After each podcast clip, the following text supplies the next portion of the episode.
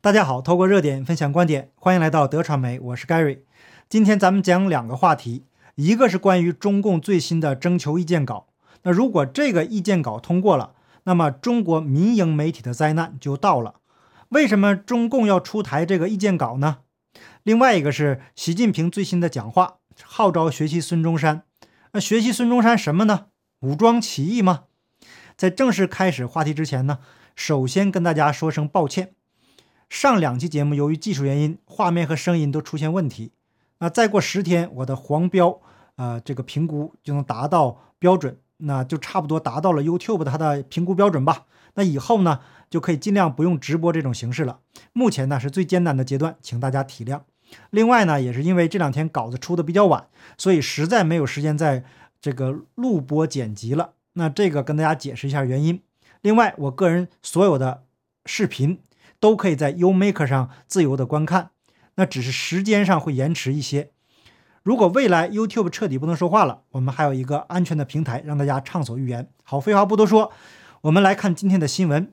首先是今天上午席包子的搞笑视频，他在辛亥革命一百一十周年大会上讲话中说：“凡是数典忘祖、背叛祖国、分裂国家的人，从来没有好下场。”必将遭到人民的唾弃和历史的审判，这怎么看他都像在说中共啊！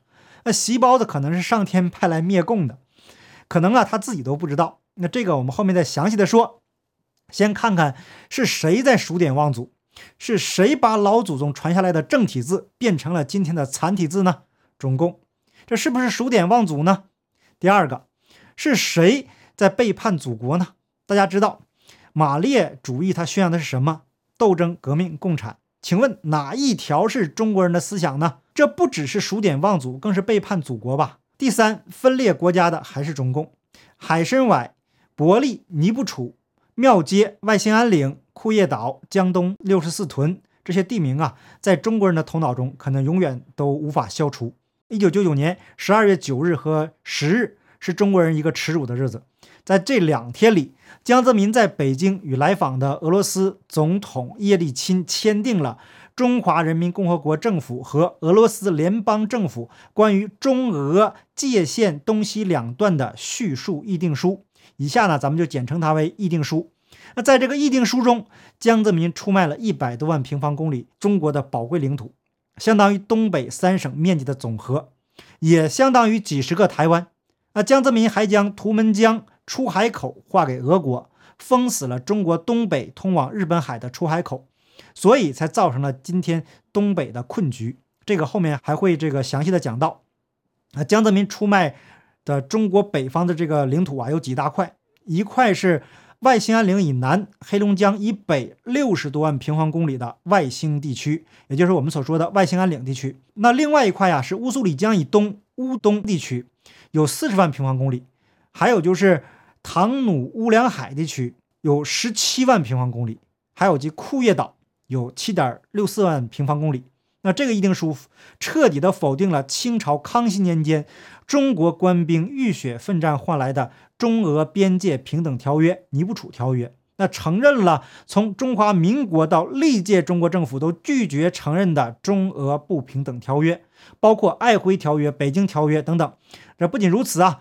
议定书还将大片未经签约而被沙俄强占的中国领土永久性的划归给了俄国，这其中包括了1953年联合国大会表决裁定为中国领土的唐努乌梁海地区，约十七万平方公里，相当于贵州的省的这个面积，还包括了连不平等条约《爱辉条约》都承认是中国领土的江东六十四屯，共有三千六百平方公里，相当于香港面积的三倍多。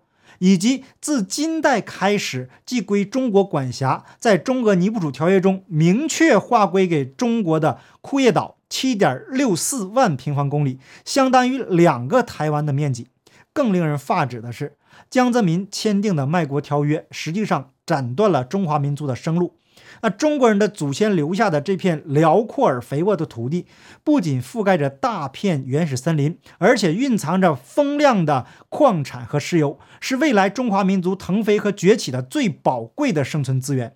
在中共国所谓的九百六十万平方公里的国土上，原始荒漠及彻底荒漠化的国土约占国土总面积的百分之三十三，严重水土流失的国土面积约占百分之三十八，这就已经达到了中国国土的三分之二。而剩下的生存条件较好的国土，只占国土面积的不到三分之一。江泽民出卖的这片辽阔富饶的土地，本来是中国未来生存和发展的希望。那实际上，江泽民已经把中华民族的后路给彻底切断了。中国改革开放以后，吉林省一直希望打开图们江出海口，这对吉林经济发展将产生深远的影响，直接关系到吉林省经济能否腾飞。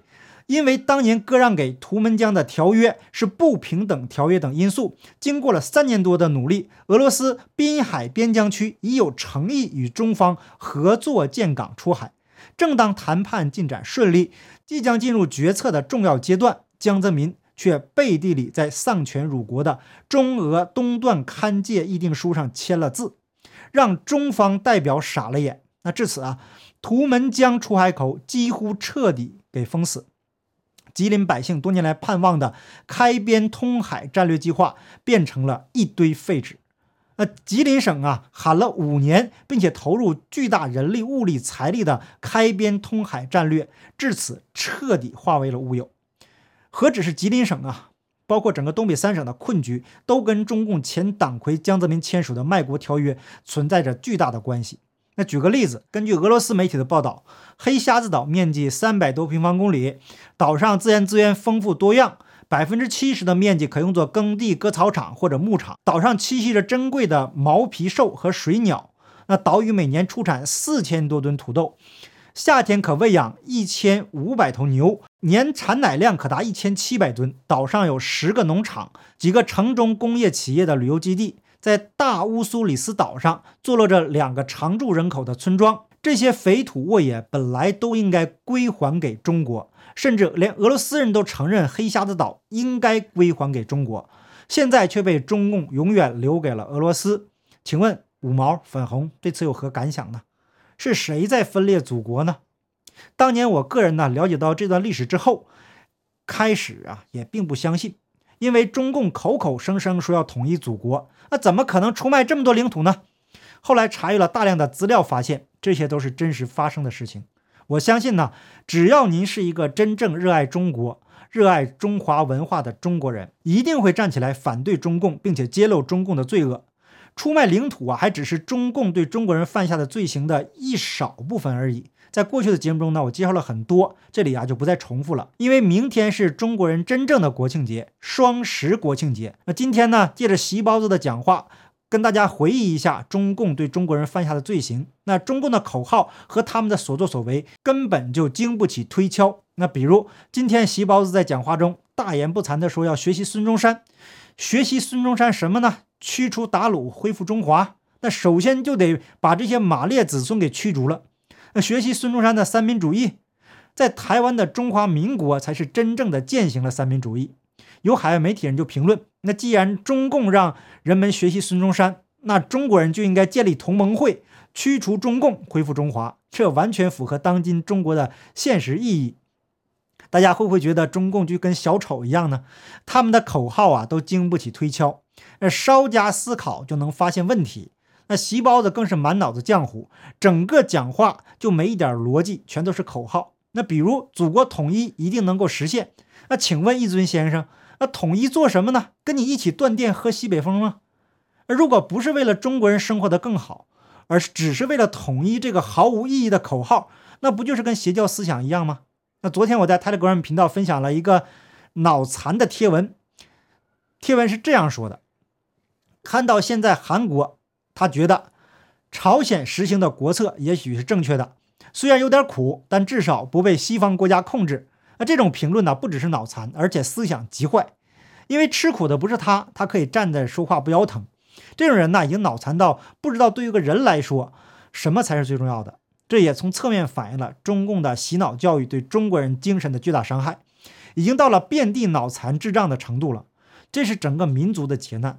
那就在昨天晚上，中共发布的意见稿想要加强对中国人精神的控制。那财联社发文说，国家发改委就市场准入负面清单二零二一版向社会公开征求意见。咱们直接说重点，非公有资本不得经营新闻机构等版面、频率、频道、栏目、公众号等等。那重点就出在这个公众号上。今后整个中共国就只剩下一种新闻，就只存在中共的一个声音，任何与中共不同的声音都将被彻底禁声。